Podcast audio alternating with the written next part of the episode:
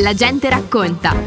Approfondimenti sulle realtà sociali, culturali, economiche e politiche delle nostre valli.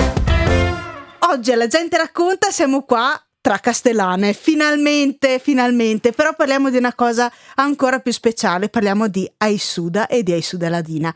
Buongiorno Evelyn. Buongiorno allora a tutti quelli che sono in ascolto, sono Evelyn Bortolotti, eh, castellana appunto come ha detto Stefania, ma trapiantata oramai da 20 quasi 24 anni in Val di Fassa. È referente dei Services Linguistics e Culturei del Comune General de Fassa, l'ho detto bene? Perfetto, perfetto. E oggi parliamo di Aissuda Ladina. Per chi mastica solo il fiemmazzo e solo l'italiano, io non vorrei che questa cosa spaventasse un attimino. Parliamo di Aissuda Ladina. Ma che cosa significa Aissuda Ladina? Aissuda Ladina, allora letteralmente significa primavera ladina. Andando al di là del significato letterale, potremo scoprire insieme nei prossimi minuti che cosa significa. È un evento identitario realizzato in Val di Fassa tutti gli anni nella prima settimana di maggio in cui si vuole riportare un po' al centro dell'attenzione della comunità la lingua, la cultura, le tradizioni, gli aspetti più legati all'identità, al sentimento identitario della gente di Fassa. Ciò non esclude però appunto che possa essere interessante anche per i fiemazzi come noi, insomma. Esatto, se ci penso, mio nonno diceva Arsuda, solo che magari tendiamo noi fiemazzi a dimenticare un pochettino il dialetto perché eh, abbiamo quest'idea che il dialetto è un po' volgare, un po' eh, una cosa troppo da tutti i giorni, allora b- bisogna parlare in ponte e allora bisogna parlare in italiano. Mm-hmm. È un gran peccato. Tutto il, il bellissimo lavoro che, che state facendo con le politiche linguistiche in Val di Fassa invece c'è questo lavoro di riscoperta e di, di conoscenza e di rifioritura del, del ladino e, della, e delle lingue di famiglia. A proposito, lingue di famiglia, quest'anno qual è il tema della Isuda Ladina? Allora, il tema della Isuda Ladina di quest'anno è un tema in realtà più inclusivo. Eh, abbiamo cercato di renderlo davvero un tema plurale, infatti il tema è identità e pluralismo. Ci siamo resi conto che sempre di più con eh, il passare degli anni e con il passare delle generazioni, il concetto di identità è un concetto che diventa sempre meno monolitico, meno eh, fisso e unico no? un concetto che diventa sempre più plurale e quindi appunto abbiamo voluto aprire il tema della Sudaladina che di per sé ha come sottotitolo Festival del Lengaz, quindi Festival della lingua, alle lingue, alle identità. Eh, oramai sempre di più anche le nostre comunità, anche la Val di Fiemme è comunque una, una valle che attira davvero eh, molte persone da fuori, offrendo molte opportunità di lavoro, altrettanto la Val di Fassa, sono comunità che si stanno pluralizzando, mh, mm, diventando sempre più molteplici, sempre più variegate. Ciò comporta anche la necessità da parte del Comune Generale de Fassa, quale, del quale appunto io sono responsabile dei servizi linguistici, che è la comunità territoriale della valle, la necessità di capire che al proprio interno, fra le comunità dei propri paesi, ci sono presenti persone, vivono e rendono anche viva quindi la comunità persone che non corrispondono più a quella idea di ladino che poteva esserci magari fino a 30, 40, 50 anni fa. Quindi è importante appunto che una comunità te- territoriale come il Comune Generale de Fassa, con le altre istituzioni che peraltro partecipano all'organizzazione della Suda Ladina e fra queste mi riferisco in particolare alla scuola Ladina di Fassa, che la scuola è, si sa, il primo campo di vita in cui i bambini si trovano a relazionarsi con gli altri e davvero è anche un po' lo specchio dell'evolversi della società. E lì davvero ci sono stati negli ultimi anni ehm, arrivi sempre più frequenti di bambini provenienti da famiglie non autoctone, quindi non ladine in cui magari anche solo uno dei genitori non è di origine ladina o cui entrambi i genitori sono magari provenienti da altre regioni italiane o addirittura stranieri, sempre di più. Ecco, la Isuda Ladina di quest'anno con il tema identità e pluralismo vuole aprirsi alle pluralità dell'identità, ricordare a tutti che ognuno di noi, e uso il noi consapevolmente, ognuno di noi ha, ha, un posto nella comunità e può trovarsi rappresentato nella comunità, può dare il proprio apporto, anche richiedere che il proprio idioma, la propria parlata abbia il diritto di essere riconosciuta e conservata e utilizzata. Anche perché eh, non dimentichiamoci mai che dall'Ottocento in avanti, ma forse oggi ancora di più, l'idea del essere ladini, tedeschi, italiani per noi è sempre stata una bella confusione, insomma, no? Ma è anche quello il bello e eh, credo che eh, la Isuda Ladina di quest'anno ma in realtà anche de- delle, delle scorse edizioni. Siamo arrivati alla quindicesima edizione. Mm, nel senso che è iniziata però, la prima però. edizione è stata fatta nel 2009, in realtà di queste 15 edizioni eh, le due edizioni degli anni più bui del Covid non sono state svolte esatto. in presenza, quindi 2020 e 2021 in realtà si sono limitate a una mm, manifestazione virtuale, se vogliamo chiamarla così.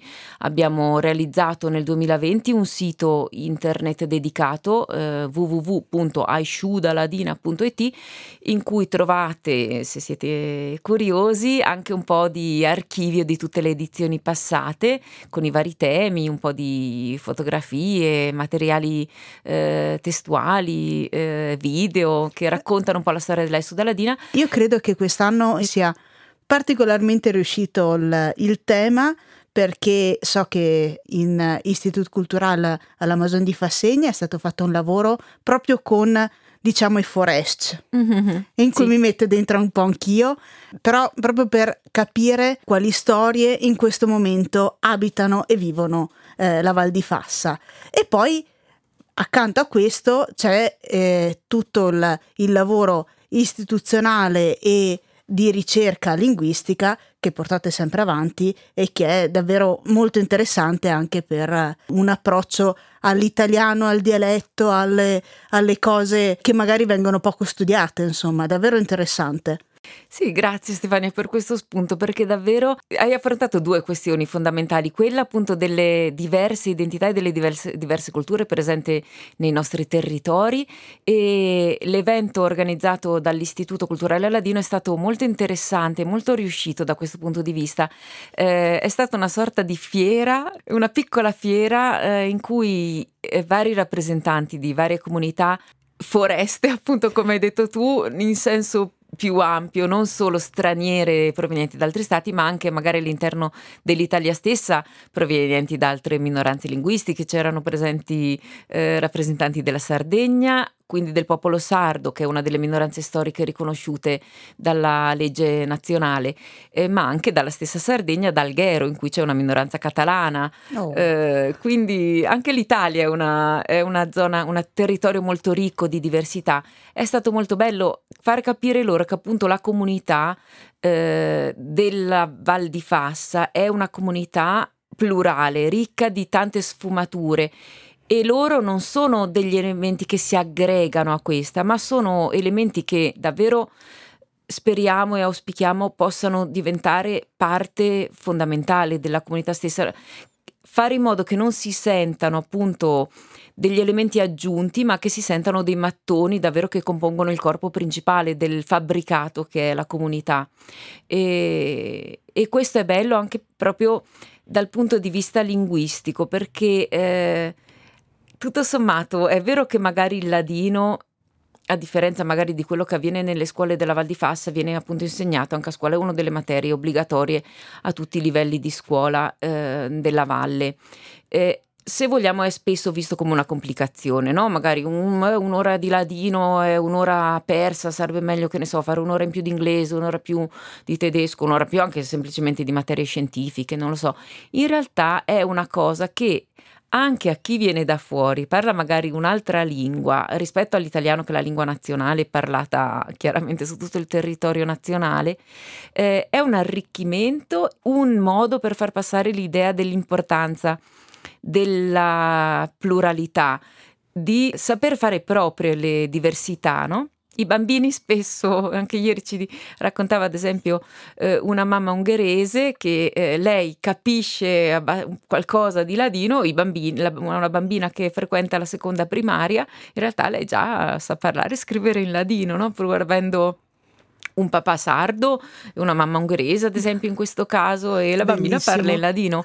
Il ladino è stato uno strumento per la bambina per sentirsi parte della comunità e è anche un modo per um, ricordarci sempre che il bilinguismo, il plurilinguismo, il multilinguismo sono e con questo non voglio parlare solo di lingue, ma di parlate in senso più ampio, quindi anche appunto il dialetto, no? visto che siamo qui in Val di Fiemme, eh, sono occasioni che diamo a noi stessi e alle nostre capacità cognitive per mantenersi più in forma, per sviluppare magari e rafforzare anche parti del cervello e della mente che eh, se siamo monoliticamente monolingue invece non riusciamo a sviluppare. Quindi davvero è un invito anche a tutti noi fiamazzi esatto. di conservare e recuperare il nostro, il nostro dialetto a tutti i livelli, non importa se parliamo magari un dialetto arcaico o se ci sembra di parlare un dialetto più anacquato abituato con l'italiano, non importa, parliamolo, è una ricchezza in più che abbiamo, è qualcosa che racconta anche qualcosa di noi, della, nostro, della nostra storia, della, del nostro essere, della nostra identità. Fanno parte di storie di famiglia e eh, più le conosciamo, il buon Wittgenstein eh, tira dentro dei parrucconi, però c'era un signore che diceva i limiti del mio mondo sono i limiti del mio linguaggio. E questo io credo sia esattamente quello che, che l'augurio che hai fatto tu di sviluppare, di scoprire queste belle radici di linguaggio, no? di farle crescere, di nutrirle perché sono quelle che ci tengono sulla piantina, mm-hmm. insomma. No? Sì, sì, sì, è vero, le radici sono proprio quelle che danno nutrimento anche alla pianta.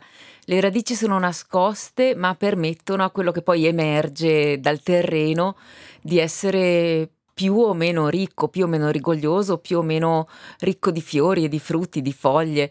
Quindi più nutriamo le radici, anche se restano nascoste, e più la pianta che ne nasce può essere bella da vedere, anche un posto sotto il quale trovare magari riparo, riposo, una, un luogo di sosta, di quiete. Che bello, Quando, lei suda. Sì, lei suda, lei suda, la primavera ladina, no? Bella, bella, la primavera di tutti, la primavera, una primavera della cultura e soprattutto dell'integrazione, dell'essere capaci di eh, aprirci davvero col cuore intimamente a chi è diverso da noi, no? Un po' in tut, sotto tutti gli aspetti, non solo culturalmente o linguisticamente.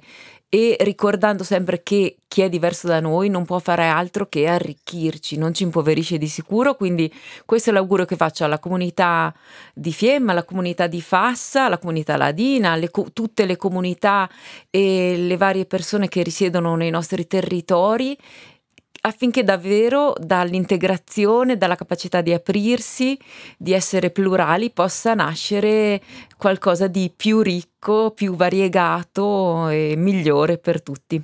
Bellissimo.